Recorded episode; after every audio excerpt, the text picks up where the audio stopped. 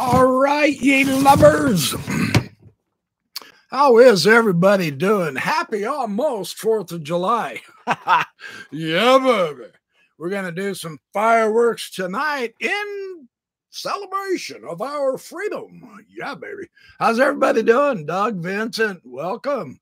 Mark Crispin, Wendy Roland, Mosia, Elisa, good to see you.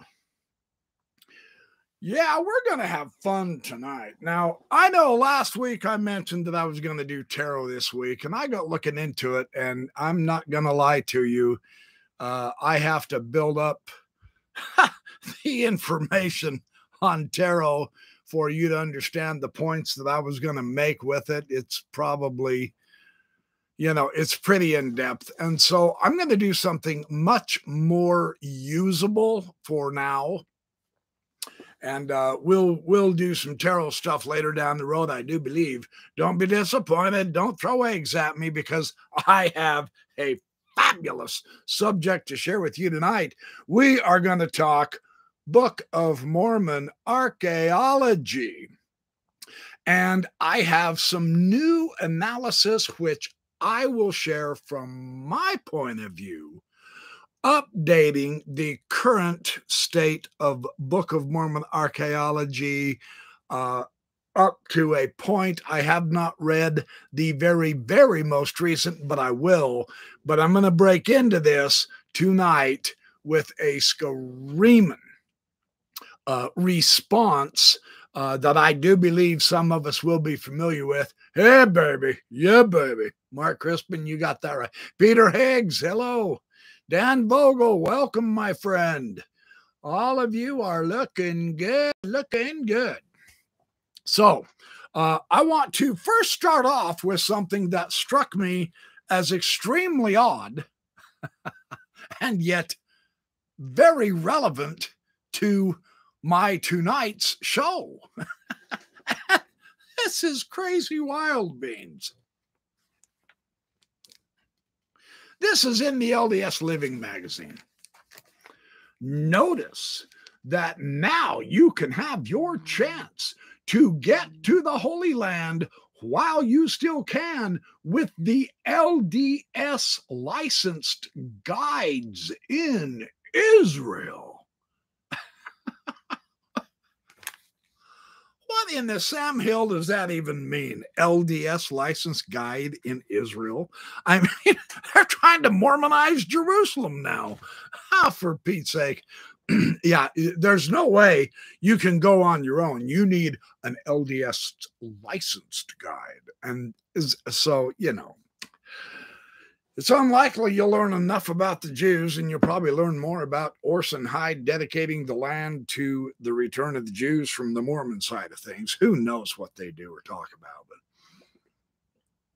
But anyway, Patty Cake, how are you? Welcome, my dear.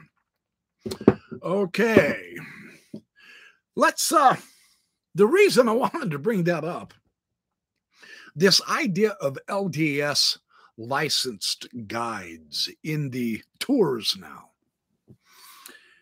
The one apologetic strategy that has shown up, and, and I've noticed this with the book of Abraham, and I did mention it uh, a lot in my series on the papyri, and I'll probably end up mentioning it quite a bit here with this Book of Mormon and archaeology idea, is the theme that you have to be an expert now in order to weigh in on Book of Mormon topics, archaeological topics, historical interpretation and hermeneutics and exegesis. You have to preferably have a PhD plus an honorary PhD in four or five fields, perhaps, and then you might be able to talk about the validity of the Book of Mormon.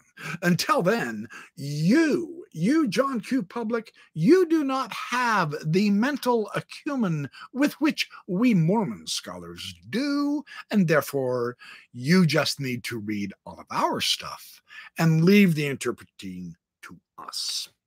Now, the real interesting thing has happened in the last, say, couple of decades, uh, in large part because of the spearheading of John Sorenson from the uh, BYU FARMS, who did the ancient American setting for the Book of Mormon. He is the big one on the on promoting the Mesoamerican interpretation of the Book of Mormon geography down there just below the Yucatan Peninsula. And he does not include the Yucatan into any of the Book of Mormon cities or anything.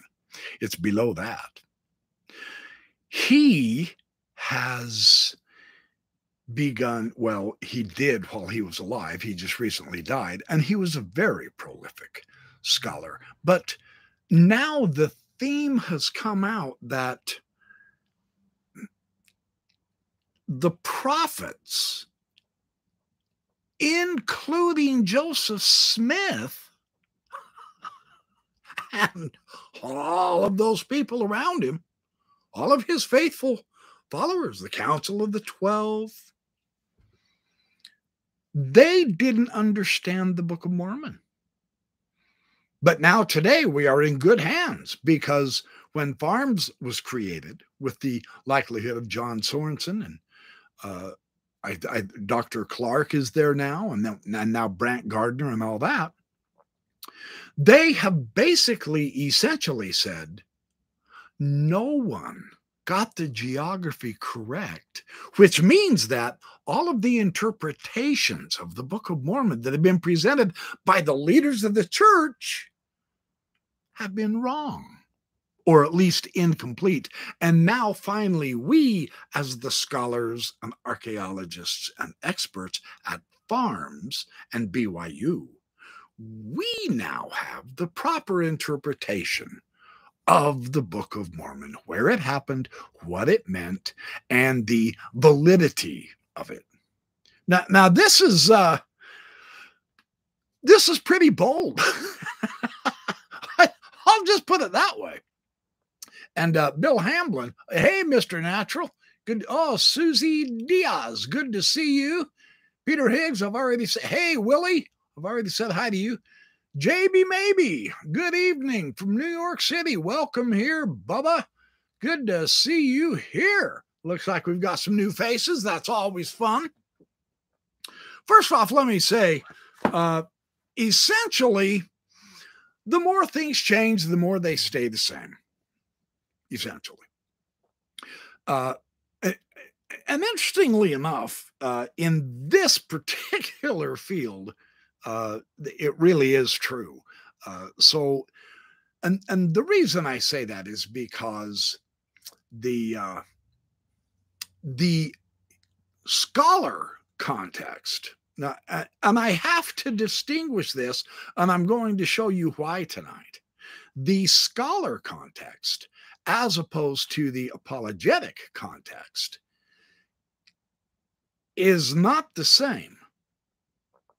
And the apologetic context does two things it refuses to accept the scholar context if the evidence does not turn in favor of the Book of Mormon and they maintain their apologetic stances, even if those stances originated in the 1970s, they maintain those all the way through if they support the Book of Mormon.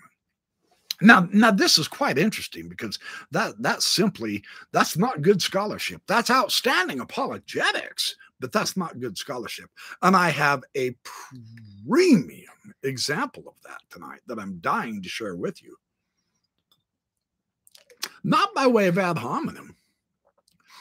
I will be the first to say John Sorenson certainly knew more about Mesoamerica and Mesoamerican history and archaeology than I ever will. Kudos. True. Bill Hamblin was vastly superior in his scholarship to me in so many areas. I will gladly acknowledge that and say I have enjoyed reading both of these gentlemen and their materials, they are both unfortunately passed on now. So I'm not attempting to do an ad hominem. I'm attempting to come to an understanding of what happens when apologetics clashes with actual scholars and scholarship. Uh, and they always appear to me, I say always, I shouldn't be so absolutist, so I've got to correct myself. It, for the most part, the approach of the apologetics has been to call the scholarship naive or else just stubbornly biased and then move on from there. Because, of course, the scholarship will not accept every pea picking, silly, ridiculous theory that the apologists come up with, usually from a minority standpoint, in order to justify a particular part of the Book of Mormon. And so, of course, the Mormon apologists get peeved and they start yelling at the scholar well you're just biased. You hate you hate our religion being confirmed and so you have a religious bias and you're prejudiced and you're truly naive and you haven't read all of our materials so you're ignorant as well. This has been for the most part crazy as it sounds the main defense apologists have used now, today, I did something very interesting. I reread, I reread this probably every other year. So I've read it four or five times. Uh, but I reread the entire Philip Jenkins Bill Hamblin debate on the Book of Mormon and archaeology today, preparing for tonight's uh, discussion, tonight's live show. Now, I have already prepared the materials of John Sorenson that I want to share with, but it, it just swallowed me up. You know, I read until late this afternoon in this to get it finished. And I was just amazed at the parallel with the way Bill Hamblin handled the evidence against the scholar, in this case, Phil Jenkins, the same way John Sorenson handled the evidence against Ray Matheny, Deanne Matheny, and Mike Coe. And so I, I, was pretty shocked. So I've just highlighted a couple of items. By now, I suspect everyone has. Uh, I think everyone has probably read the Phil Jenkins Bill Hamblin debates, but I want to share some of the highlights that really struck me this time. And I believe it's worth it because it's going to lead me into my next part of this uh, subject. So, Phil Jenkins sincerely asked this question at least a dozen times in this debate. He said, Let's go to the core issue. And here it is. Can anyone cite any single credible fact, object, site, or inscription from the New World that supports any one story found in the Book of Mormon? One sherd of pottery, one tool of bronze or iron, one carved stone, one piece of genetic data. And by credible, I mean drawn from a reputable scholarly study or an academic book or a refereed journal, not some cranky piece of pseudoscience. That, I believe, is what sucked Bill Hamblin into this debate. Uh, Jenkins had posted quite a few things on pseudo history, crank uh, thinking, etc. And when he got to Nahom in the Book of Mormon, and then he put this question and he destroyed Nahom, then Bill Hamblin got involved. What I'm going to do is share the ideas and themes of how Jenkins was responding. You can go back to that debate and read it again. I would strongly encourage you to. Uh, Phil Jenkins just manhandled not only Bill Hamblin, but Neal Rappleye tried to, go one of the junior tier apologists, so to speak, one of the junior tier scholars, tried to get in there and help defend Bill. And I, I have never seen a more devastating evisceration ever given anyone on the internet than when Phil Jenkins responded to the utterly stupid argument, not the person. He stuck right with the illogic and the ridiculous metaphors and the utterly weak analogies that Rappleye brought out. Now, Rappleye wrote a pretty decent sized article, and Jenkins just, it's like a three year old boxing Mike Tyson for the, uh, the world championship. It just, it did not happen. Here is Phil Jenkins' approach, which I believe carries great weight in this particular subject. Hamblin, after uh, through as they progressed in this debate, they were trying to get on the same page. And of course, they never could. And Jenkins knew beforehand that it just wasn't going to happen, man. He knew how the Mormon apologist would react. See, the Mormon apologist assumed Phil Jenkins didn't know spit, hadn't read the Book of Mormon, and all that. And so he immediately began insulting Jenkins' intelligence, calling him naive, and oh, you don't know about the thousands of pages of LDS scholarship, which you really need to read first before you say there's no Book of Mormon archaeology. You have to read our interpretations. You have to have the correct methodology, and on and on and on and on to damn near complete boredom. And Jenkins just bam, backhanded Hamblin with it, man. it was very powerful. So the debates can be found. Google Phil, P H I L, Jenkins, J E N K I N S, the Nahom Follies, F O L L I E S. And that's where you can find it. You'll see his article on the Nahom Follies, or you can type in, you can Google Phil Jenkins and then Bill Hamblin, H A M B L I N and that will take you to the debates themselves and they have put them all together uh, step by step one by one in order and it's a marvel to behold. Hamblin into the debate four or five responses later actually said that jenkins asking for any one single artifact was an annoying challenge, which is hilarious. That is so hilarious. Um, let me keep reading and I'll show you why. This is too good to lose, man.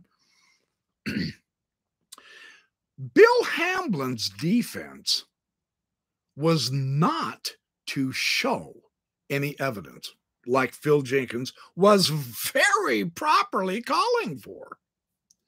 But to ask Jenkins to read tens of thousands of pages of apologetic writings.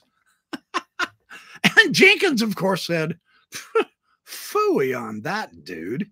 That's a waste of my time. So Hamblin got all offended, which is silly.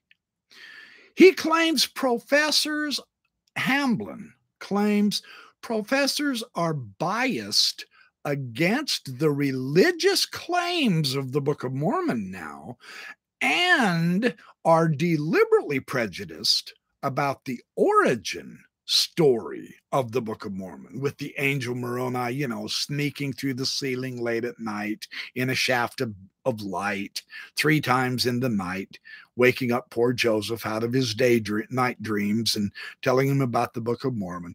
And Joseph Smith translating the Book of Mormon with a magic seer stone, etc.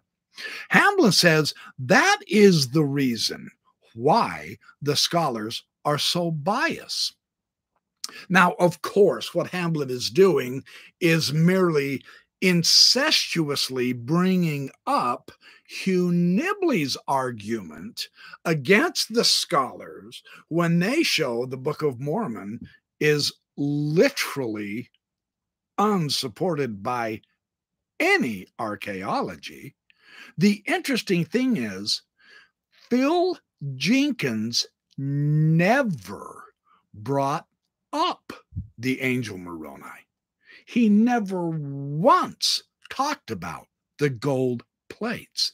He never once examined the silliness of using the seer stone, looking into the hat to translate, etc. Phil Jenkins never brought that up.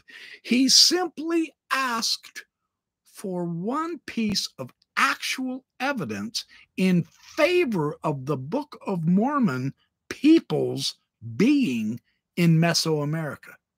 In other words, the very first thing Bill Hamblin did was set up a straw man and knock it down and then sit back and expect, ha, this chump's going to crumble. Jenkins came right back at him. He wants archaeological artifacts. And he again reiterated that challenge. Just one thing, one piece, just one. I'm not asking you for multiple mountains of it, just one item. He never mocked anything about the origin of the Book of Mormon. Hamblin is just wrong as it is ineffective at hiding the fact that there is no archaeological evidence of any kind for the Book of Mormon where there should be. There's the key of a civilization of hundreds of thousands, if not millions, of inhabitants. Jenkins says without receiving some kind of proof that the Book of Mormon has some kind of authentic core, I am clearly not going off to read my way through a whole apologist library. Very properly so. He, Hamblin, is awfully good at deploying impressive sounding academic words to conceal the total vacuity of his argument. He weasels out of giving a straight answer. If Dr. Hamblin had a shred of worthwhile evidence, he would use it. But he doesn't, and he can't. We need facts. We need any trace of archaeological footprints that would undoubtedly exist if hundreds of thousands or millions of these people had lived in the Americas at any given time. If they had cities and empires and roads. The point is, the emperor has no clothes. But Hamblin is very good at suggesting why everyone else is dishonest and naive, Hamblin's favorite word he used against Jenkins, if they think they see him without clothes. Isn't that fun? Trying to reverse psychology Jenkins, and Jenkins never bit at all, man. He trashes Hamblin's method. If any apologist had the slightest confidence in your claims, you would be falling all over yourself giving me this archaeological site and that inscription and this Maya text. You aren't because none exist. I am asking for that one clincher piece of evidence that makes mainstream historians or archaeologists say, whoa, my Lord, the Book of Mormon is on to something. That's what bothered Hamblin. Jenkins is asking for actual physical evidence, right? The Book of Mormon, seriously, why is that not happening with the Book of Mormon? Your methodological emphasis has one purpose only, the which is to distract attention from the core of the debate, which is why you cannot and you will not produce any positive evidence to support your claim. The only thing Hamblin ever started doing was throwing up all kinds of negative reasons why he has no evidence. And that wasn't good enough for Jenkins, and it's no longer good enough for me. As an apologist, I used to argue like Hamblin did. Yeah. So, what you are saying is that there is a mighty civilization that lasted a thousand years and which in many ways looked like the civilizations of the ancient Near East, from which it descended, actually. They, they commanded a range of weapons that we think of as characteristic of the Iron Age, with swords and chariots, things like that. We must be we must be talking a society of hundreds of thousands, if not millions, at any given time. And you think it vanished so completely that archaeologists can find no trace of it. No inscriptions, no architecture, no texts, no archaeology of weapons. It certainly is not represented by any of the Maya societies and cultures, whose roots in history we can trace now with confidence. So it must be elsewhere. And apologists spend a lot of their time thinking up reasons why that society left no trace at all in either the historical record or the archaeological record anywhere in Mesoamerica. It's just gone in the wind. Now, I talked this afternoon with my dear friend Doug Vincent, who happens to be here. Shout out to you, Doug. And he mentioned something very important. And I'm gonna I'm gonna tell you this that this was quite a good insight of his he said that he was watching a documentary some years back on the Romans and how they had expanded up into uh, Great Britain and Germany, and they had they had expanded the empire north, right? And at the height of their powers, they became a very, very, a very large and very, very uh, powerful culture, force, and army, right? The Romans Nobody beat them for almost a thousand years. The Jews certainly never did. The Greeks didn't have a chance, right? So when we read about the armies of the Book of Mormon peoples, they are larger than the entire Roman legion. Now, this is something.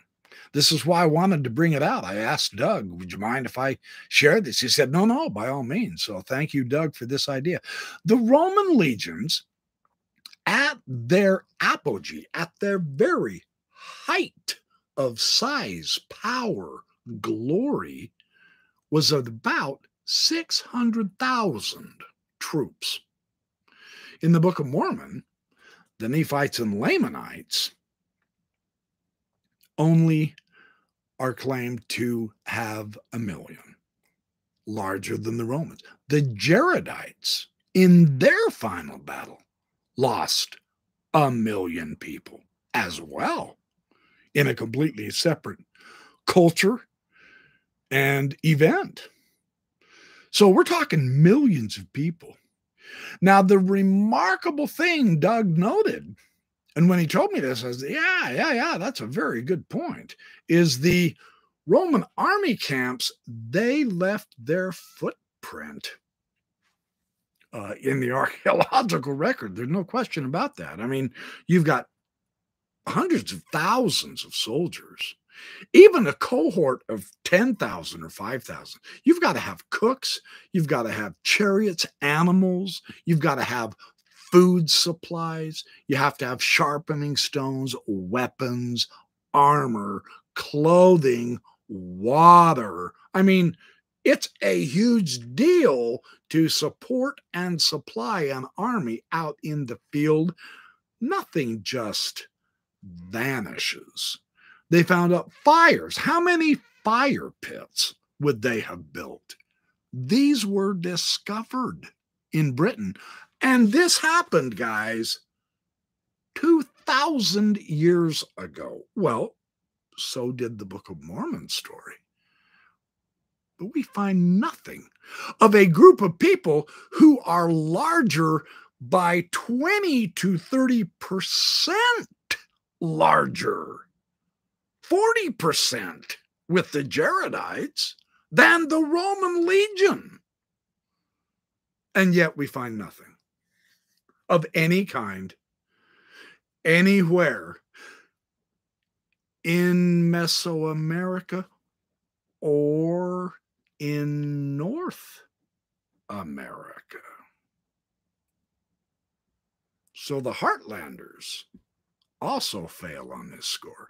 Now, that's really important. Uh, and I just wanted to kind of bring this theme out of how the apologists have been attempting to take our eye off the ball. You remember I taught you that with the Joseph Smith papyri, no question. And the bogus translation of the book of Abraham, no question. They do the same thing with the Book of Mormon archaeology in Mesoamerica.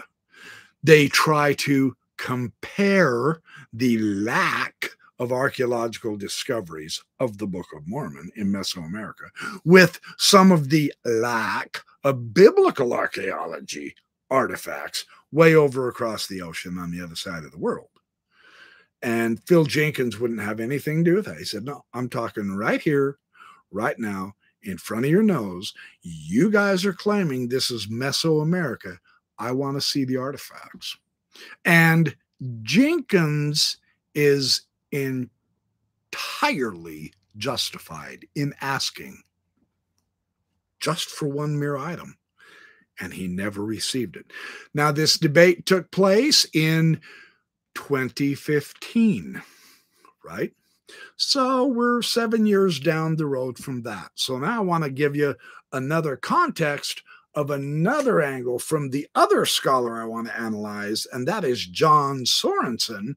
And I want to discuss the theme of metallurgy in Mesoamerica and how it is described in the Book of Mormon and see what kind of a correlate, if there is such an one, that we can find in favor of the Book of Mormon, because Sorenson wrote tens of thousands of pages of information on this topic, claiming that there were very, very good justified parallels, and therefore we were entirely within bounds to believe in the Book of Mormon as a genuine historical text.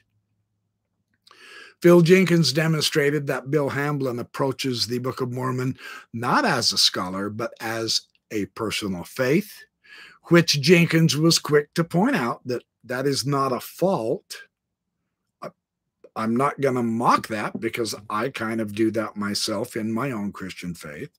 That's not a crisis. But you, Bill Hamblin, are approaching this subject as a an attempt at an objective scholarship at you're trying to utilize these scholarly methods in and disciplines of archaeology, historical analysis. You do very, very excellent with your work when you're dealing with the old world, but all of a sudden you throw all of that away when it comes to Mesoamerica. And it really puzzled Jenkins. And now that I'm no longer an apologist, I see why Jenkins was puzzled because it is just flat out totally unconvincing. right?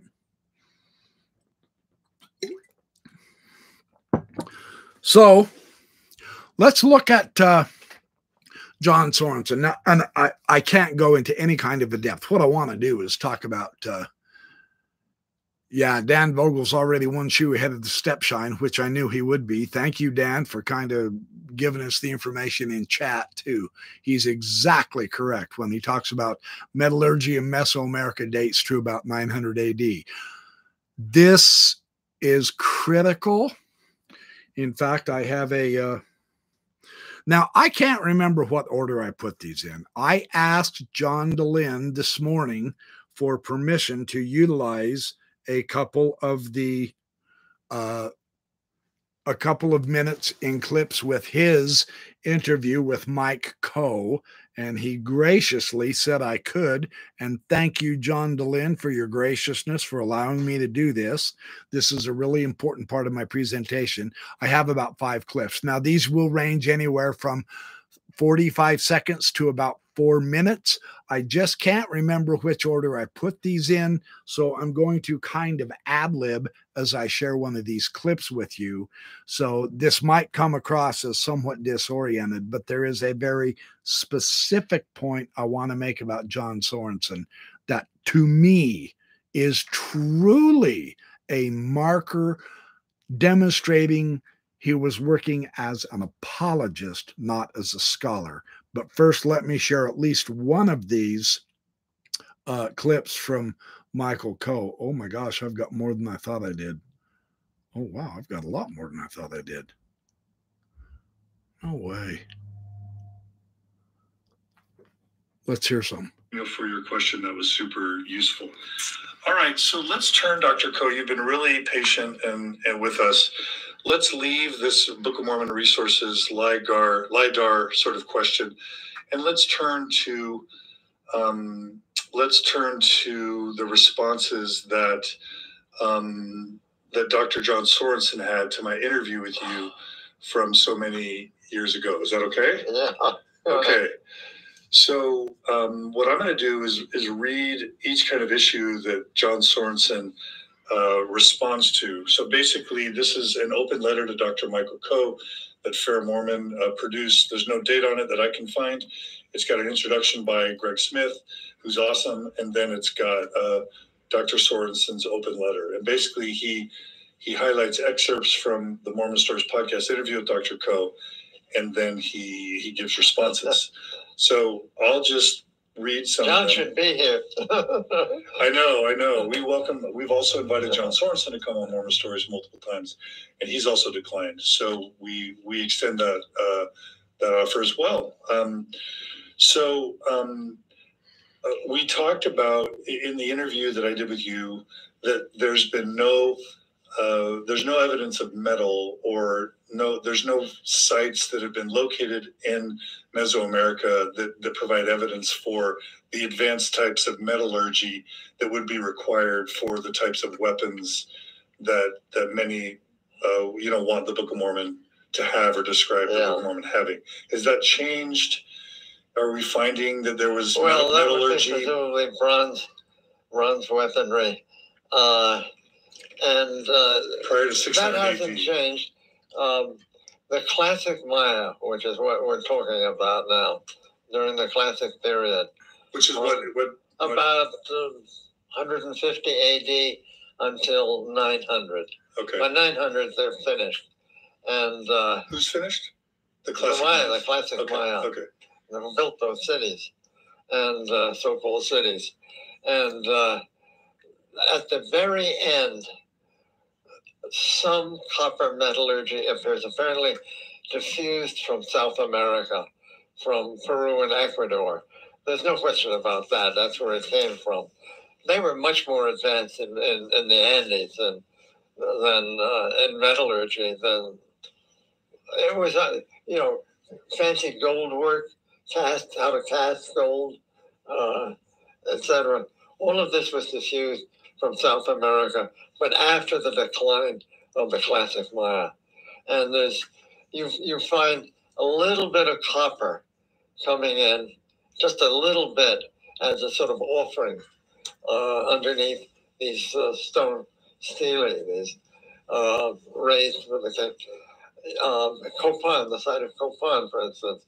Uh, you, have got uh, a little bit of gold coming at the very, very end.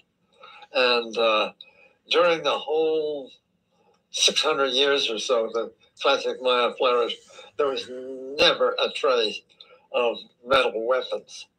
Never a trace. So one of one of Dr. So what that shows is that Dr. Coe is well aware of the claims of John Sorenson. But what I have discovered, there are two issues with John Sorenson, and, and I have quite a few of these clips I want to share. I will sort of ad lib because I want to intersperse them because this interview, uh, John Dehlin on Mormon Stories, I believe it's numbers 905, 906, and 907. Now, he did a podcast four years earlier than this. This was in uh, 2018, I believe. Sorry if I'm getting that wrong, Dr. Dehlin, but uh, I believe it was 2018 to 2019 that he did this interview with Dr. Coe on the video. But four years previous, he had done a podcast. And it's real interesting how the apologists react to this live session with Dr. Coe. They were on the chat challenging Dehlin and Dr. Coe. And I caught a couple of those that I want to share with you just to show you how the apologists operate. Let, let me pursue uh, let me pursue one of the keys, which I believe definitely shows that Sorenson, valuable though he was, more knowledgeable than I will ever be in this subject, though he was, he put on his apologetic hat too much and in my opinion, and this is just me, I'm not advocating this for everybody. I can't trust what John Sorenson says all the time. And so, quite frankly, I'm seriously skeptical of all of it until I see some really good evidence. And here is why. Now, in the book Quest for the Gold Plates by Stan Larson, this was 1996 signature books. Now, as an apologist, I reviewed this and I gave him a scathing review about him mishandling Nibley. But that was because I was taking Nibley's side and I only understood the papyri from Nibley's view. Now that I have gotten clear, as I mentioned in all those other videos in my series, I now see how my critique of Larson was so off base. But I didn't really touch his stuff on Thomas Stuart Ferguson and his attempts at discovering a true Book of Mormon archaeology. This is a review of Thomas Stuart Ferguson's life, a very good man with very good intentions. This is not an ad hominem attack against Dr. Ferguson. Just so you know, Stan Larson notes the metallurgy test of Stan Larson, or, or, I mean, sorry, of Thomas Stuart Ferguson in his Book of Mormon analysis.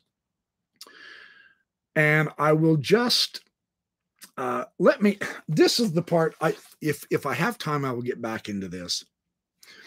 But I want to get to this one particular point. Now, this is on page 197 of the Quest of the Gold Plates. If you have this, you can read along. If not, get this book and read. Uh, really, truly, this is one of the better books on this subject, I think. Unless, of course, you read the reviews by the apologists who put on their apologetic hat to review this instead of the scholar hat, like they should, to see how valid this argument is. So, uh, 197 historical and comparative linguists of various Mesoamerican languages sometimes suggest. Now, this is one of Sorenson's main defenses of metal because, like Coe very correctly pointed out, metallurgy was not had in the Book of Mormon era, time wise, or in the place where John Sorenson put the Nephites or Lamanites. And yet the Book of Mormon presents a full blown metallurgy. And I realize the apologists will disagree with that. That's fine. Hang on. I'm going to define that. I'm going to share it with. I think Deanne Matheny and Ray Matheny have the better argument on the incredible metallurgy that the Book of Mormon does present in both the Jaredites and the Nephite civilizations. Sorenson downplays that, as does John Clark, Dan Peterson, and Bill Hamblin, and that's their strategy, but I don't buy it. So we go to the historical linguistics now on this subject. And this is during the period from 2500 BC to AD 400.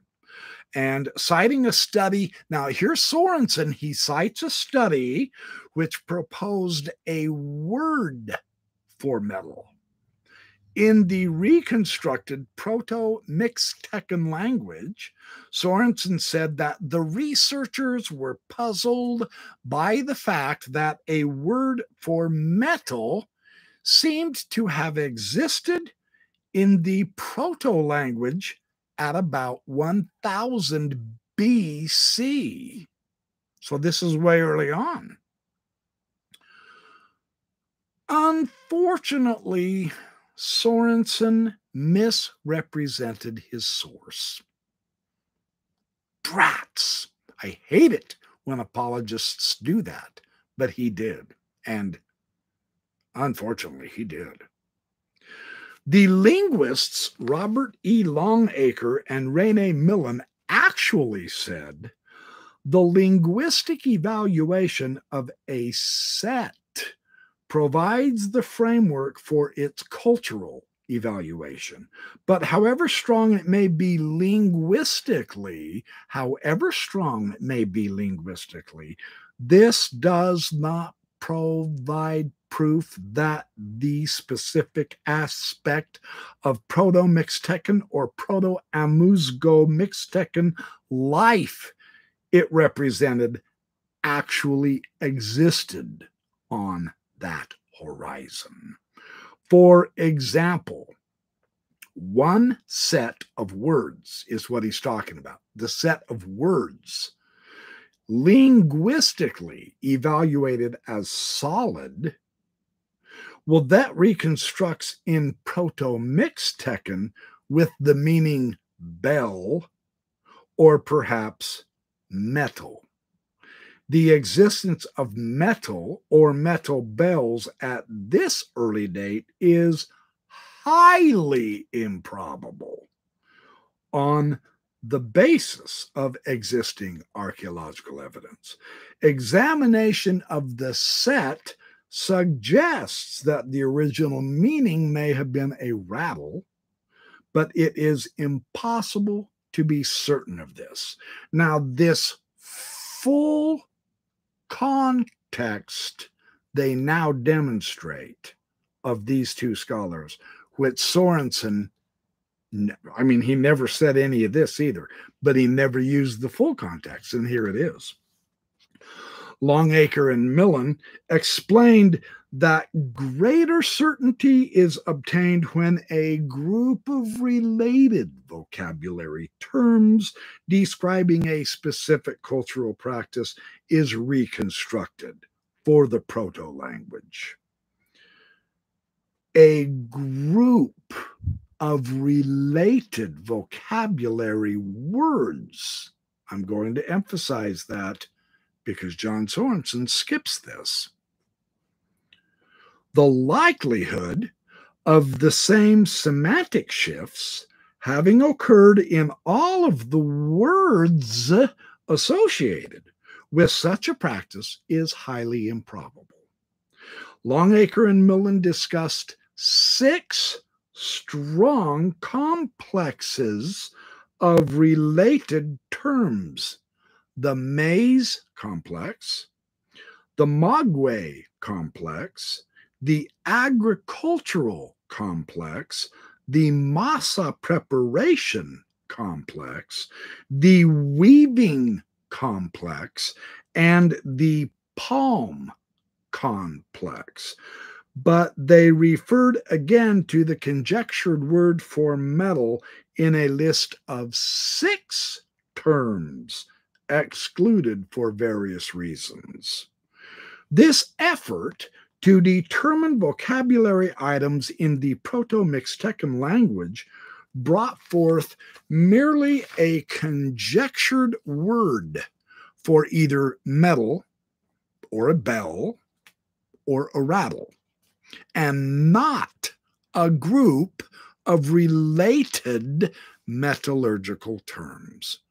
Well, this certainly does not reveal names for many different kinds of metal, such as the numerous metals required by the Book of Mormon gold, silver, iron, steel, copper, brass, and some unknown metal, perhaps they called Ziff. Now, that context, that correction, See, I scribbled all over. See, I scribble all over in my books. I highlight certain areas. I write in my books. I underline. I put stars and all that so that I can give you guys the best information. But this entire context of complex groups of related words with meaning in language and how they are related to actual physical life and culture is not at all what Sorenson mentioned. And he was given this context in 1996. So the critique here is of his book the ancient American setting for the Book of Mormon. But a year before his book came out, Sorenson did a two uh, part series of articles in the Ensign for September 1984. And on page 35, I will read what he said. I remember reading this as an apologist. I was thrilled out of my gourd. I told absolutely everybody about this thing. Man, I made photocopies of this like crazy and shared them with my entire elders quorum at the time. I'm, I'm serious. I was thrilled. None of them could understand it, but it was fun to share.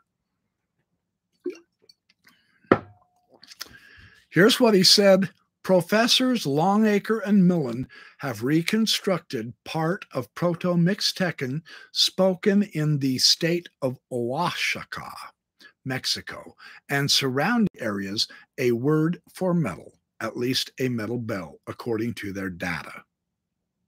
That's how he put it. But that's not what they said at all that that is entirely out of context then in 1985 and and here was part of my uh, this was one of the main points I wanted to make in tonight's presentation, demonstrating the difference between uh, the apologetic mindset and the scholarly mindset in his book. And oh man, my book's falling apart. An ancient American setting for the Book of Mormon. He said on page 279, and this was 1985, traditionally or traditional Mesoamerican accounts for various groups have reported use of metals that dirt, dirt archaeologists have failed to document.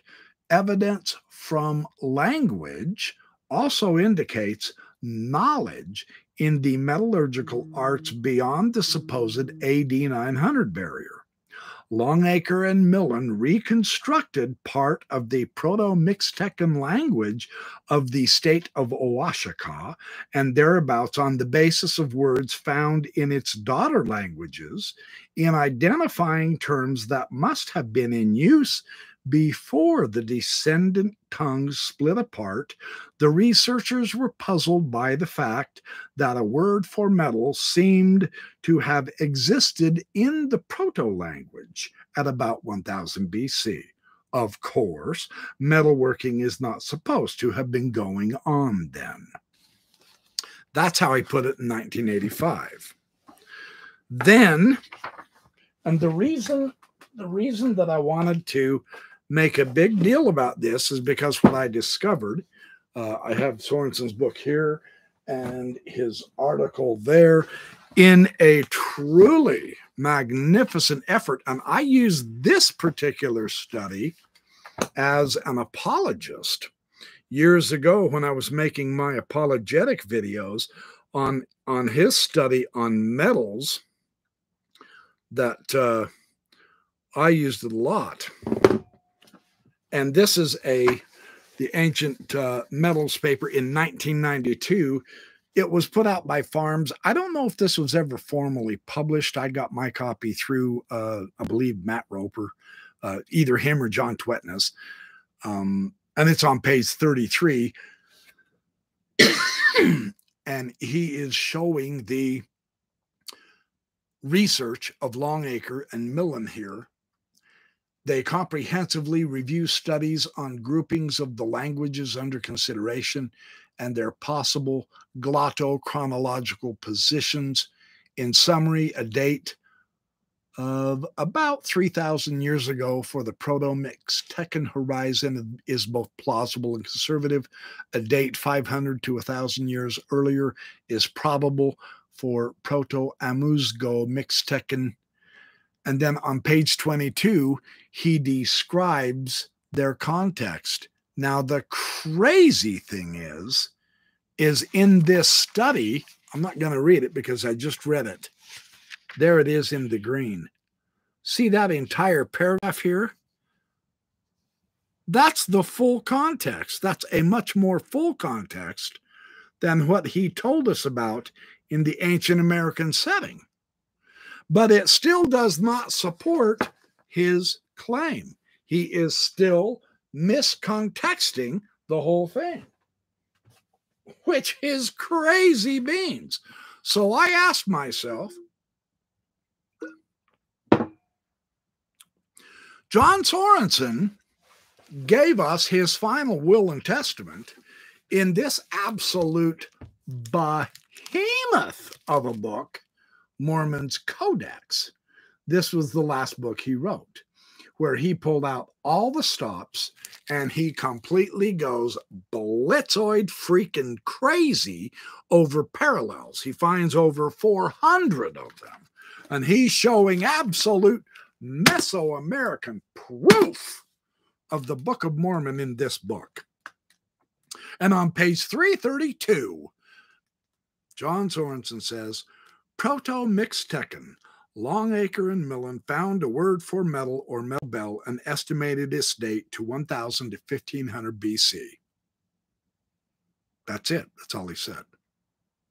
Now, he knew of the critique of Stan Larson, Quest for the Gold Plates.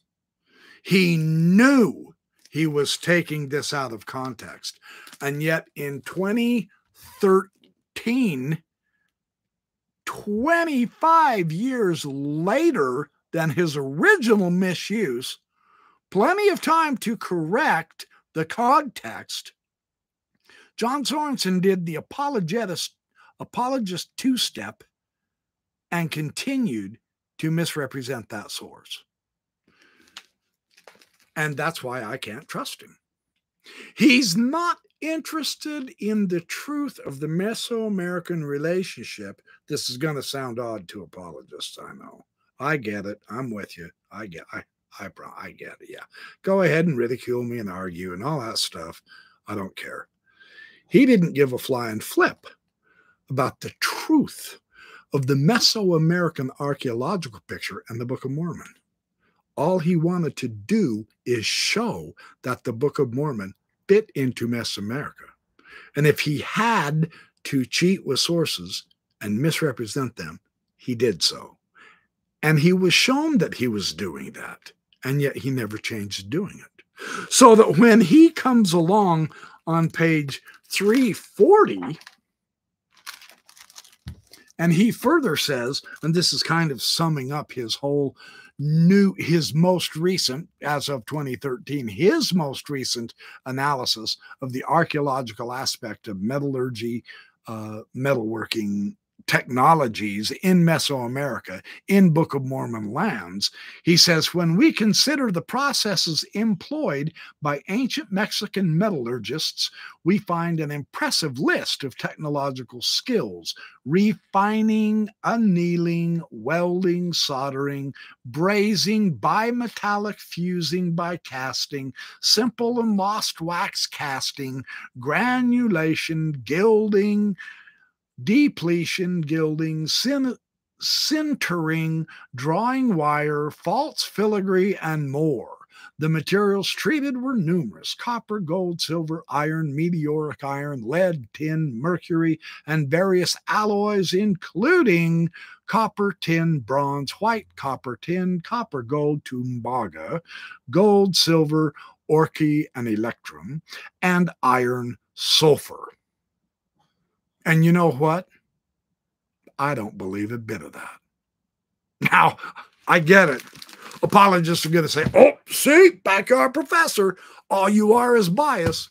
No, based on experience, I just simply don't believe that. I think what John Sorenson is doing, and he has also been told this by other bona fide archaeologists, Michael Coe and the Matheny's, both Deanne and uh, Ray Matheny is that, and, I'll just basically tell this to you instead of reading it. Now,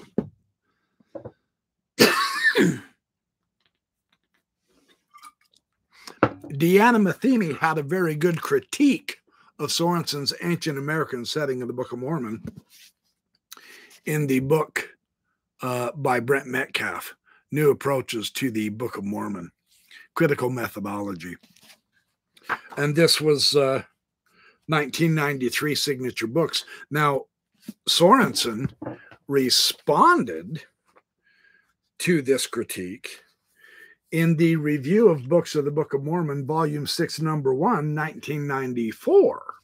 So he's well aware of the critiques of his misunderstanding and miscontexting information from the linguistic level about words concerning metal. And yet, all the way up to the end of his life, even in 2013, he continued misconstruing those sources. That's apologetics, not scholarship. He also has another serious, fatal flaw to his methodology and I want to share this with you. And actually, it's it's in both Stan Larson, this one, Quest for the Gold Plates, and in Brent Metcalf's excellent book. Now, this is Deanne Matheny, and the the title of her article. If you haven't read this, you're you're missing out. Oh no, that's the populations. That's chapter seven. Chapter eight is Matheny's uh, chapter on this. Uh, Does the Shoe Fit? A Critique of the Limited Tehuantepec Geography by Deanne G. Matheny. Very good review of, of uh, Sorenson. And he in turn responded in the FARMS Review Books on the Book of Mormon to this review. And she said, a number, and, and Sorenson, all throughout his career, including his final magnum opus. I mean, this thing is what? It's 200 pounds. I'm going to build my biceps curling it. It's 830 pages. It's gigantic, excellent work. It's just apologetic, unfortunately, instead of scholarship. It, it's given to us uh, from the basis of faith and not of scholarship. And that's not to say he didn't put a lot of scholarship in it. I'm not saying that. I'm not saying that as an ad hominem against him. I'm just saying that was his methodology. And, and that's one of my evidences. The other evidence is simply this, and this is fatal. This is critically important to do. A number of metals and processes associated with producing them are mentioned in the Book of Mormon, in discussing metals, it is important to distinguish between metalworking. Now, what is metalworking compared to metallurgy? Here's what a real archaeologist says metalworking is the act or the process of shaping things out of metal. Metallurgy is the science and technology of metals, which may involve such processes as smelting, casting, and alloying. Many groups in both the old world and the new world developed the art of cold hammering naturally occurring nuggets of copper and gold and meteoric iron. This art did not require the smelting of ores. The discovery of the properties of metals and their ores in the old world was likely a gradual one. People first recognized native metals, gold, copper especially, meteoric iron, and then learned that certain ores contained metals, and finally discovered how to smelt the metals. The references to metal in the Book of Mormon strongly imply an advanced knowledge of metallurgy, including the casting and alloys of metals. Sorenson's interpretation of the metals discovered in Mesoamerica is combining metalworking with metallurgy. And that's wrong. The Book of Mormon describes the metallurgy as well as the metalworking.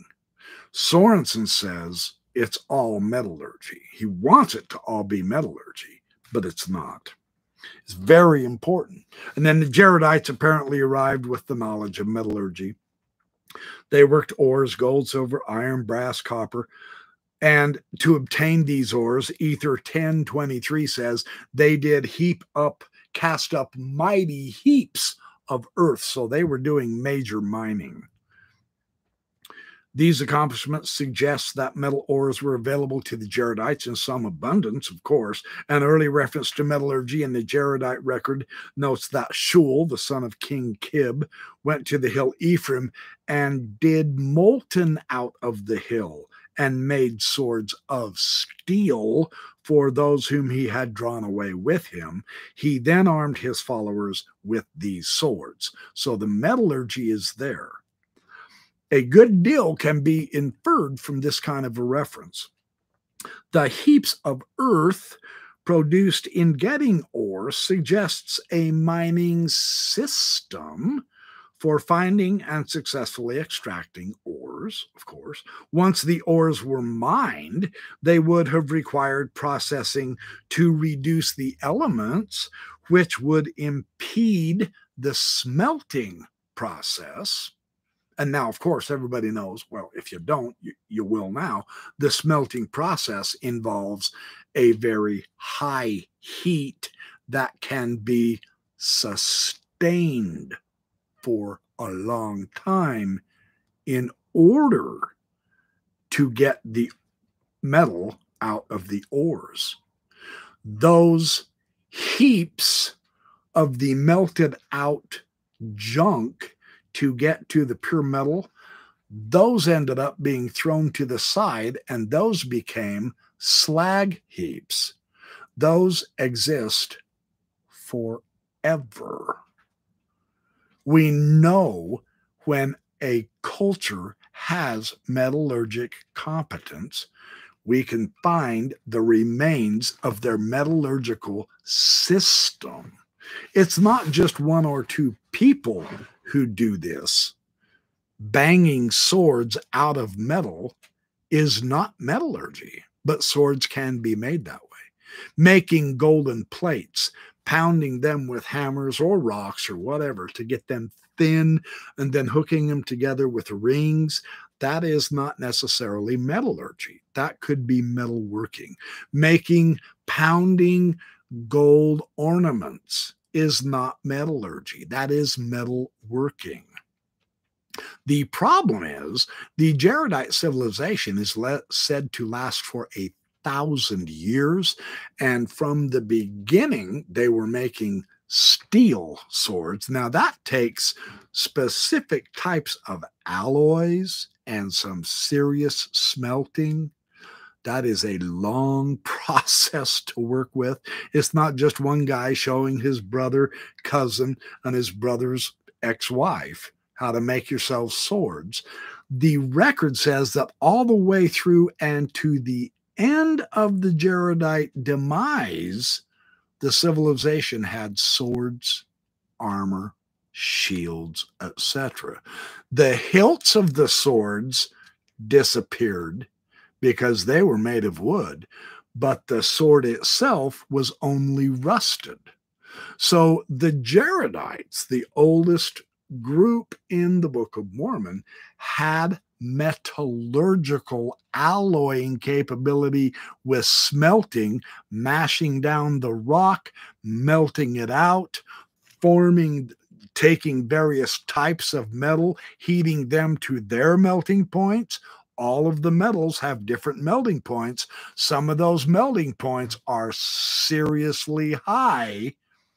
They had to put it all together and then they had to keep making it they apparently did so for over a thousand years because they still had that technology at the end of their civilization.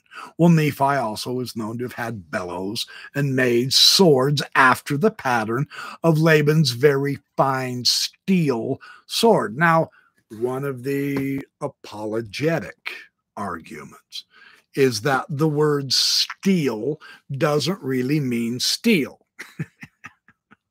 I know. I I yeah. I, I get it. That, that apologetic is just idiotic, it? You know, a horse is not a horse, it's a tapir. You know, silk is not silk, it's cotton.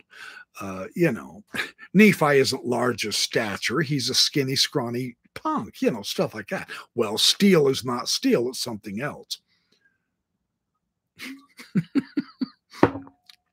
and they base this on a mistranslation in the Bible, in the Old Hebrew of all things, where they say the word steel in the Old Testament probably meant brass. And so it means brass in the Book of Mormon, even though Joseph Smith, with the help of God, translating this thing through a seer stone, that gave him the words light on the stone, lightened while he buried his face in the hat.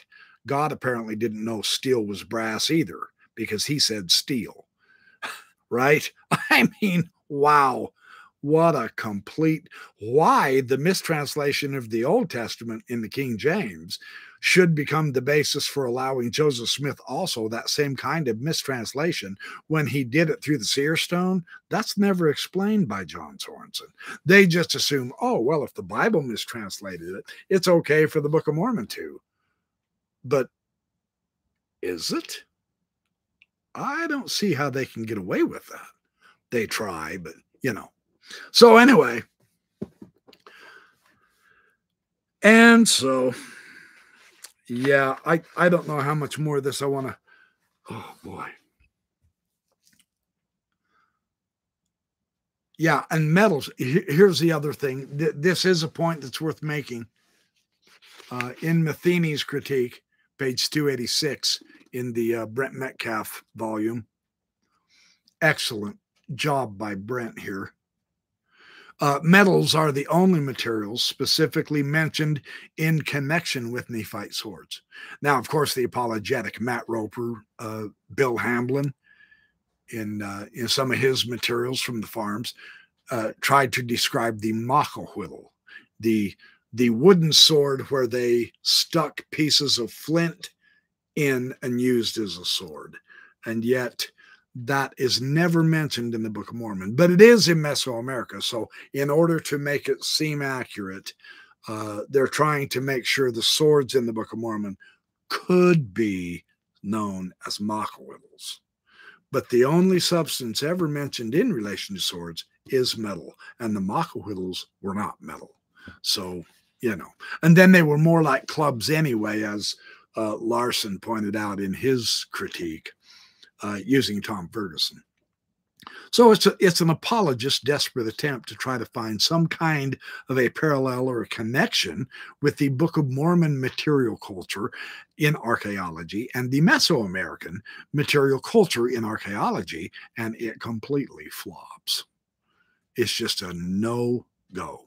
It does not work. So uh, yeah, yeah, yeah, that's pretty good too. They use dross as a metaphor in the Book of Mormon, which is an element of smelting, so that the cultural aspect of metallurgy was probably they used dross as a metaphor. If you're no good and you sin a lot, then you're treated like dross, etc. So that's a metallurgical term. Uh, and then what I wanted to do However, and, and again, it's been suggested that the Olmecs can be identified with the Jaredites by Sorenson and others. No evidence has been found that metallurgy was practiced by the Olmec civilization, though. Now, metal work, possibly, but not metallurgy.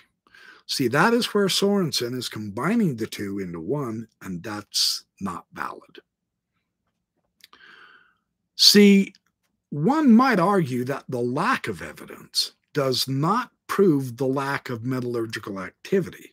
So the relevant question becomes what kind of surviving evidence might be expected in the humid tropical climate of the Olmec heartland in what is now the states of Tabasco and Veracruz, Mexico?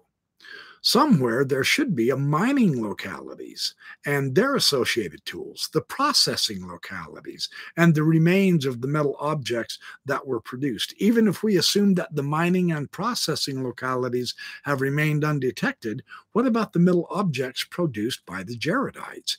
There were a million of them slaughtered in their final battle at the hill Ramah, which was the hill Cumorah in New York State, where Joseph Smith got the gold plates.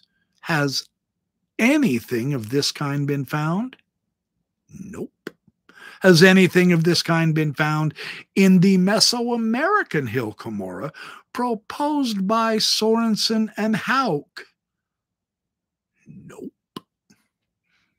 There's just nothing. That's what Jenkins pointed out to Hamblin. Just find one thing for us to sink our teeth into, and they can't do it. So they they go through all sorts of different stuff in different areas that have nothing to do with the Book of Mormon. See, here's the other here's the other thing that Sorenson does as an apologist. He's got his apologist hat on. Sorenson suggests that the question about metal in Mesoamerica should shift from why was there no metal in Mesoamerica Two, in early Mesoamerica. Two, now this is the question Sorenson thinks we should be asking. Why do we recover so little evidence of the metallurgical skill that was surely there?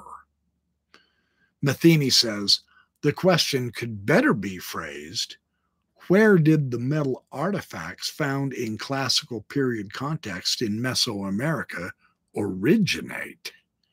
That is, do they reflect a local metallurgical tradition?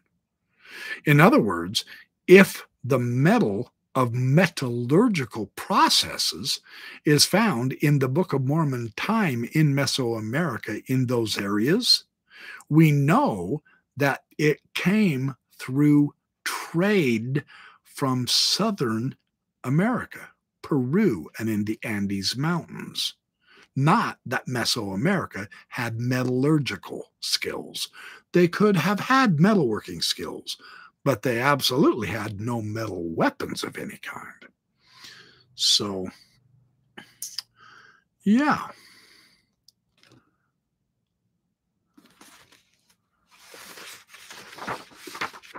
And then I wanted to get to one last point.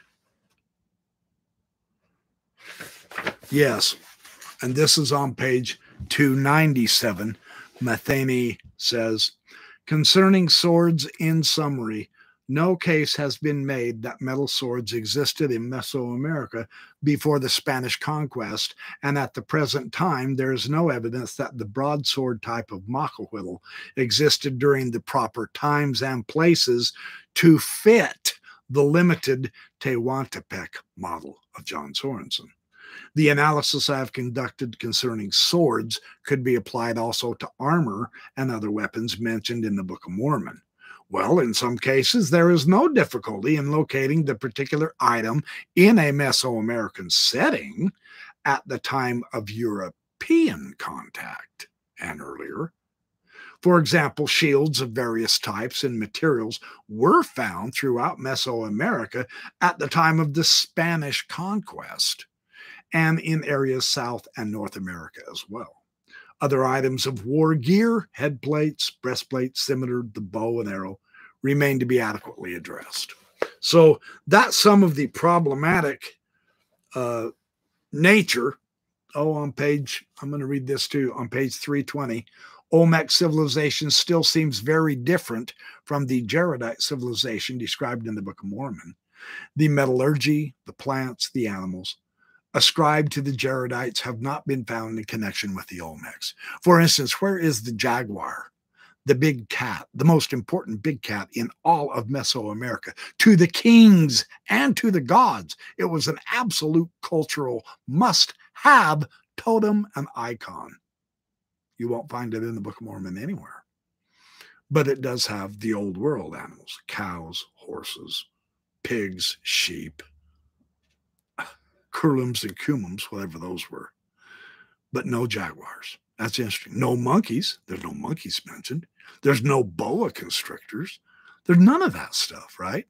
There's no chocolate mentioned as far as the plant goes, right? There's no maize, etc. So there's a lot of issues that are really problematic. And then finally, in her sum up, page 321F, and investigations, as investigations continue in an area such as Mesoamerica, certain patterns concerning the life ways of the people during various time periods are revealed. So we are discovering patterns here. So this, this could be helpful.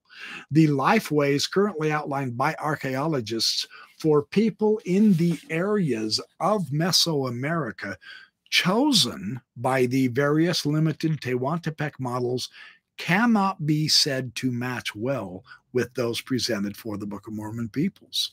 Both the Jaredites and the Nephites slash Lamanites are depicted as following an old world life way brought with them from the Near East. And this includes specific plants, animals, and technologies. Sorenson has called up numerous examples of findings from throughout Mesoamerica and beyond to show that the record is not settled on such problems as the presence of horses, sheep, barley, and the early practice of metallurgy. However, most of the references Sorenson cites are problematic in some way or another his method is a bits and pieces approach involving a large area and all time periods rather than the specific area and time he has selected, failing to take into account the specific cultural processes and developments in that area. That's defective. Seeking to support Sorenson's models, researchers have offered numerous examples of cultural practices and items found at sites located in what is now the Department of Petén, Guatemala, or the Yucatan Peninsula of Mexico, which includes the modern day states of Campeche, Yucatan, and Quintana Roo. These are the areas where many of Mayans' greatest civilization achievements occurred, yet neither Sorenson nor Hauck's model is able to successfully incorporate these areas. So the difficulty for Sorenson and Hauck and anybody else looking to Mesoamerica is absolutely immense. And and now I want to I want to do one more. I had so many of these Michael Coe uh, maybe I can do maybe I can do some more next week. I want to continue on this subject. If it's all right with you guys, I'll ask you: uh, Has this been interesting at all? Have you have you learned anything? Do you like this subject of uh, Book of Mormon archaeology? Myself, I enjoy it. I've got a boatload more of stuff I can share with you, and I will if you want to. But uh, let me share this one. You you answer while I share this one last clip of uh, Michael Coe because this is so good. Inform you about your errors in your statements in the podcast. I'm sure you would not wish to continue saying what is not factual. well, it's true. I only want to say what's factual. It's right there. Well, he's basically saying you're you're misrepresenting the facts. You're You're misleading people and deceiving those people. are beliefs, not facts. Okay. Quite something quite different. So That's what John wants to believe. More power to him. But uh, don't say that these are scientific facts because they're not. and that's kind of what this really comes down to. Is it? it uh, none of us care what John Sorenson believes. Yeah, None of us care what Michael Ash believes. yeah, And honestly, I don't think we care what you believe. yeah. What what what hundreds of what millions of Mormons are trying to figure out is Yeah. are they part of a church that's told them the truth? And if Yeah. their religion's built on the Book of Mormon as the keystone of the religion, can we rely on the book to be authentic? And and so what what That's one idea I wanted to share with you. That wasn't the main one, though. I think I have to go to his second one. Let me find this clip on how he uh, puts together uh, John Sorenson's modus operandi. I believe this is it. Overall, how would you Here characterize John Sorenson's attempt to provide evidence as a response to my interview with you? If you had to sort of characterize your assessment of Well, his of He- his he's evidence. picking he's picking out stuff out of the air, you know, which he thinks all adds up to a big argument, and uh, each one of them is, is pretty darn weak. Uh, I'd like, you know, I've, I've, he sends me all this stuff, and I, you know, I don't read everything. I mean, the, the last one was really a long tome, but uh, uh, he, he's he's grasping at little things here and there and elsewhere, and thinking they form some kind of a pattern to, to, to fit in with this this story. He said uh, he said you might plead ignorance of any purely Mormon efforts to demonstrate a relationship between Mesoamerica and the Near East, but how could you not be aware of his 1971 article that discussed this very point? whose article? I think that's Sorenson. He's saying himself. Not mine, I hope. He's he's basically saying he's published an article on the relationship between the Near East and Mesoamerica. well, it didn't sink in. Uh, to me, they're just totally different in a way that they are not different from Asia. I mean, I've told John this. I said, why don't you turn to Asia? Because there's so many fascinating things there. He says the striking nature and number of the correspondences make it certain that there was a direct diffusionary event that anciently linked the two areas. Well, if that's what he wants to believe, that's fine, but it's not scientific. It's not scientifically established. Okay. He ends by saying, I choose not to go further with this commentary. It has become rather tedious. Don't say. That- that's the last word as far as I'm concerned. He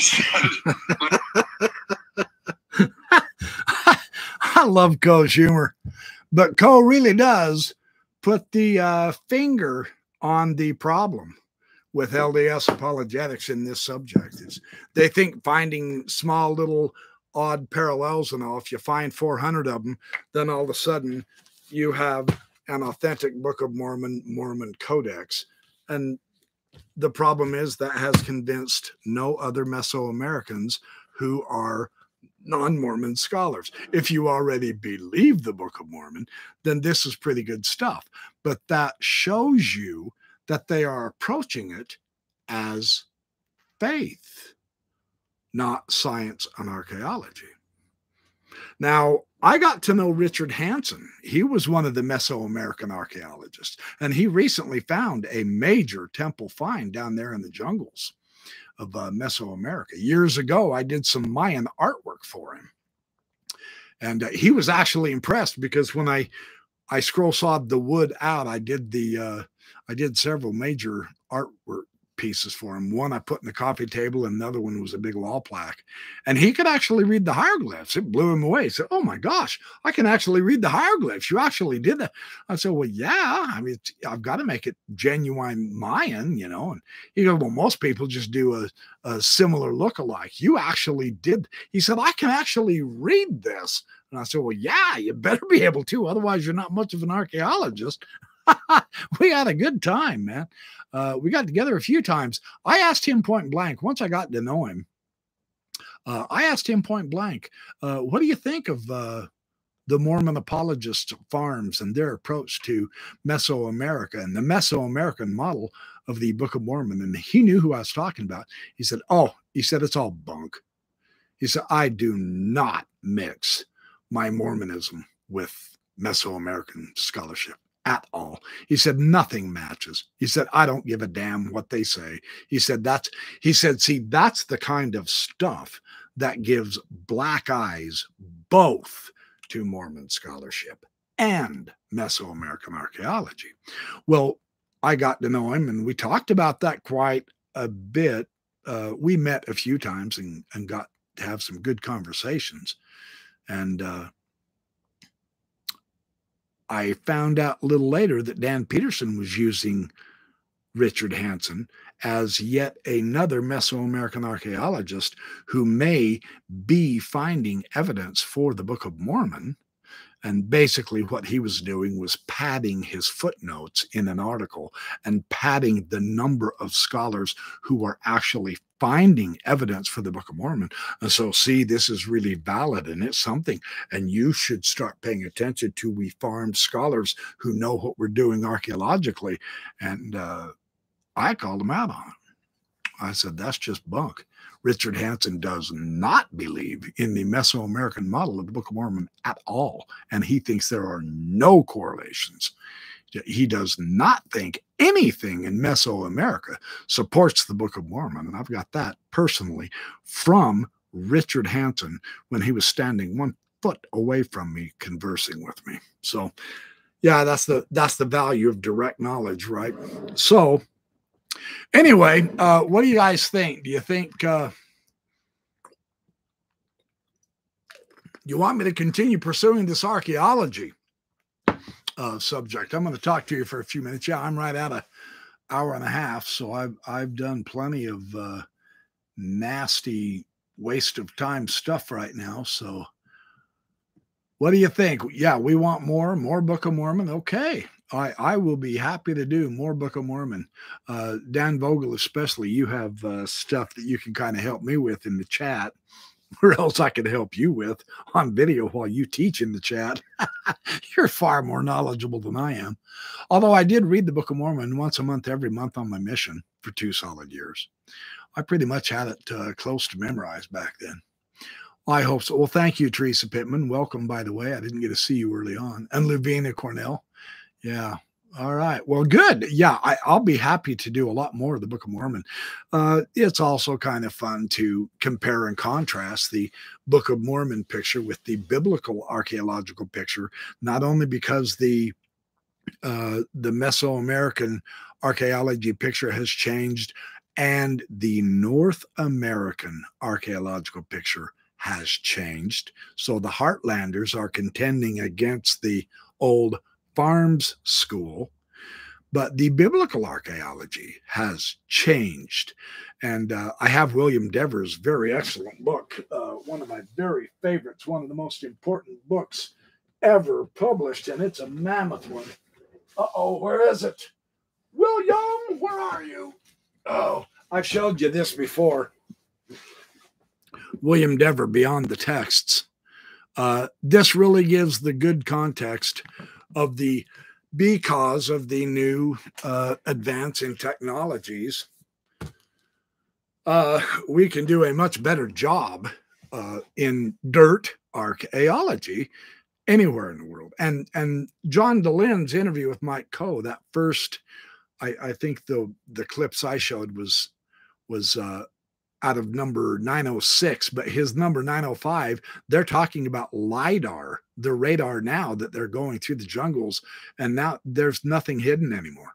We can map and trace absolutely everything. We can find everything now under the jungles without destroying the jungles.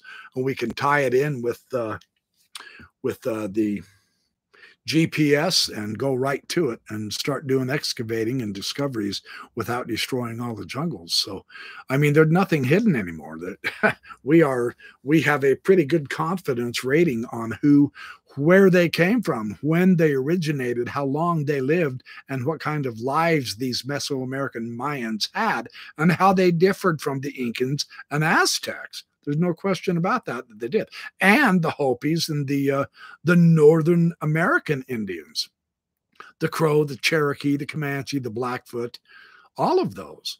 Uh, there's just different. Uh, there are differences in their cultures, and uh, we now know who was trading with who, where they came from, etc. And it, it's all pretty much. It's it's a very interesting situation but uh, there's so much more details. And see, I basically focused on the. I, I didn't even give you the full context, the full emphasis and discussion on the metallurgy, uh, but um, oh, but I mean, we can do plants and animals, we can do politics, we can do all kinds of fun stuff with this Book of Mormon stuff. Let me see if I can get. Uh, okay, here's a short one. Ooh, ooh, ooh. Immigrants from Asia. So, uh, where is all this stuff? There've been huge amounts of archaeology done, and it's going on today in this area. That uh, some of these uh, apologists for the Book of Mormon are overlooking. Uh, what, what have they found? They've never, nobody's ever found pre-Columbian cow bones in America. Period. Uh, you know, all this, you know, cattle all this stuff that's in the book of Mormon. We're gonna we're gonna we're covering that right now. Yeah. Let me let me just a couple more quick things. Um, yes, we, you know it's it's interesting that Michael Ash feels so strongly about commenting here and saying we're not asking or answering the right questions. We've invited Michael Ash on Mormon Stories many, many, many, many times, and he's declined. So, Michael Ash, again, if you feel so strongly about your arguments, we we invite you to come on Mormon Stories, and we would love to interview you, and we will treat you fairly like we do all the people that we interview. Um, uh, so um, someone else writes, uh, Ted writes, the Book of Mormon up until recently in the introduction said that the Native Americans are the primary and principal ancestors. Um, and then we know that was changed once the church found out the DNA evidence didn't support that. Uh, that's another example of the church retreating the target, shrinking the target, so that it gets, uh, you know, it gets the question to to a position, as you say, a black box, or to a position of unfalsifiability. So that's a really good thing to mention, Ted. Um, okay, so and thank you, Daniel, for your question. That was. See, that was that's another very important thing uh, that I think it's funny how Mike Ash in their chat at their live in that interview, he was challenging both John Dehlin and Michael Coe. He said, Well, you don't understand the you don't understand the LDS scholarship. You're not familiar with the archaeological correlations. Imagine that a 40 year old apologist or 45 year old apologist challenging Michael Coe that he doesn't understand stuff when the apologist supposedly does. I mean, the pure arrogance of some apologetics. And then they invite the apologist. In one point, I, I don't have it, but in another part of the interview, Mike Ash was really making hay in the chat against what everybody else was saying. And John Dehlin just flat out said, Well, Mike was saying you're asking the wrong questions. Dehlin invited him. He said, Well, you're here right now in chat. I can see you're talking to us ask the questions that I should be asking Mike, Dr. Coe, and I'll ask him right now and he can discuss it. Ash wouldn't do that. Isn't that odd? I, I, mean, seriously, if you're that confident about your position, if we're asking the wrong questions and you're live in the chat and John Dehlin is reading the chat and offering you a chance to ask the right questions, why on earth wouldn't you ask those questions? Instead, he disappeared. Apologetics, folks. I mean, seriously, you know. So, and there's much more that I want to share as I find other clips of other people. Uh, and thank you again, John Dehlin, for so graciously allowing me to uh, share uh, just a few uh, brief clips. Uh, the whole interview is about four hours, and it's absolutely fantastic. You would do yourselves well to listen to that interview. Uh, Coe not once ad hominems anything of any Mormon scholarship. He just he he does not downplay the religion. He does not make fun of the Book of Mormon. He does not make fun of anything. In fact, he ends up telling you if you think Mormonism gives you your good values and family values, then stick with it. Absolutely. I mean, he's nothing but gracious in this interview, and yet he's very informative, showing us how the Mesoamerican model is a fail when it comes to the reality of the literal history of the Book of Mormon. The Book of Mormon could be something else besides literal history. We know archaeologically it does not confirm that. So, I mean, that's kind of fun to analyze. So, so okay, I have uh, I have just about wore out my welcome. Oh wait, I'm the host. okay. Yeah, 40. Yes, he sure did, Doug Vincent. Coe had 40 years of study on Ash. Yeah, no kidding. Ash did what? Read one of Sorenson's books and thought he knew it all. I know the feeling. I thought the same way as an apologist, man. I'm telling you, you, you, you can't see your own ignorance. I mean, Hamblin was constantly calling Phil Jenkins naive in their debate over Nahom. And, and Phil Jenkins just said, just show me one item then. And they can't do it. They, they can't do it. Now, realize when I'm saying that, that's not ad hominem. I'm not attacking them as people. If they really did have something, that would be the first thing they would trot out, and we would have a trillion articles and books on that. We would have archaeologists coming over and and and saying, "Yes, finally, we got something for the Book of Mormon." We would have that kind of confirmation. None of it. Absolute bankruptcy. There is nothing there. It's astonishing from from a uh, from a former apologist viewpoint, th- this is still kind of uh, shocking to me. I go, my gosh, how, how could I not see that? And yet I couldn't. Well, neither can they. That's fascinating thing, isn't it? Yeah. Parallels are not what we're talking about. That's not good enough. Parallels don't mean anything compared to an actual inscription that would identify. I mean, Hamblin even tried to show a description of a Mesoamerican king fit one of the ancient Jaredite kings' names, and Jenkins just tore him apart. Uh, you really have to watch. You have to read that. Oh, it's just, it's fantastic. Oh, it is something else. So anyway, thank. Oh, the sister of Jared. Hey, welcome, sis. Thank David Nielsen. Good to see you. You're more than welcome to be here at any time, Mr. Natural. Huff Daddy, good to see you. Garrick J, good to see you.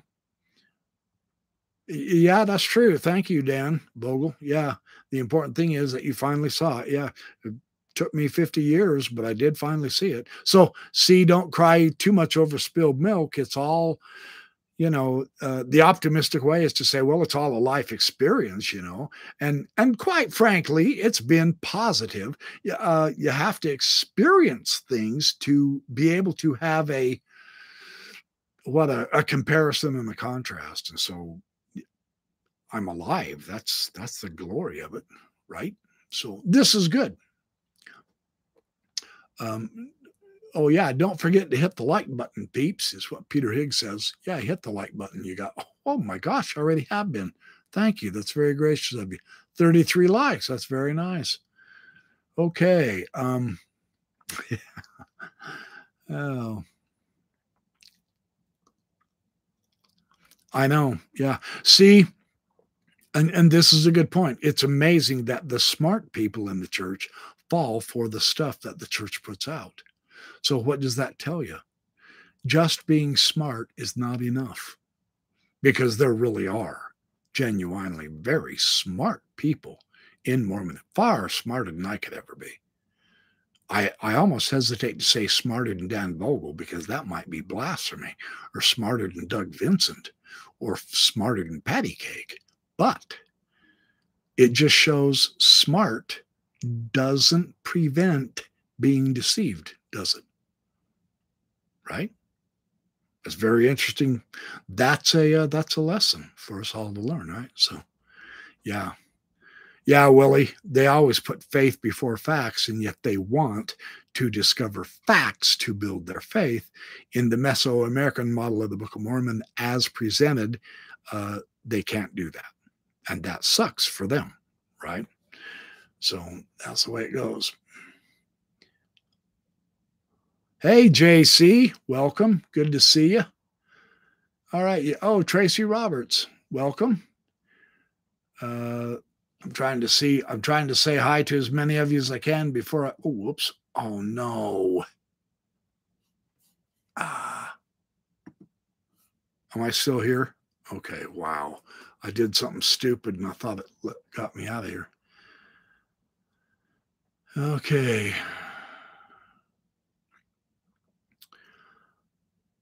Yeah, that's true. Humans are emotional first and then intellectual second. That is so true. Yep. All right, you guys. I'm going to zip way back here to see if I made any enemies. I hope so. I mean, I hope not. I hope so. Ay, ay, ay. I want you all to be my friends. Yeah, baby. Yeah, baby. We have thus demonstrated the Book of Mormon is not true by archaeology that's the way it is, man. It's not our fault. It's not anybody's fault. That's just the nature of the reality, right? So, anyway, I will read all your comments. Uh, oh, Rodney James McGuire, thank you for showing up. I see your name here. I want to say welcome to as many of you as I can. Lorena, I, I I think I've said hi to you. So anyway, yeah, Huff Daddy, I've said hi to you. You stud muffin you. And Teresa Pittman, oh, she's awesome too.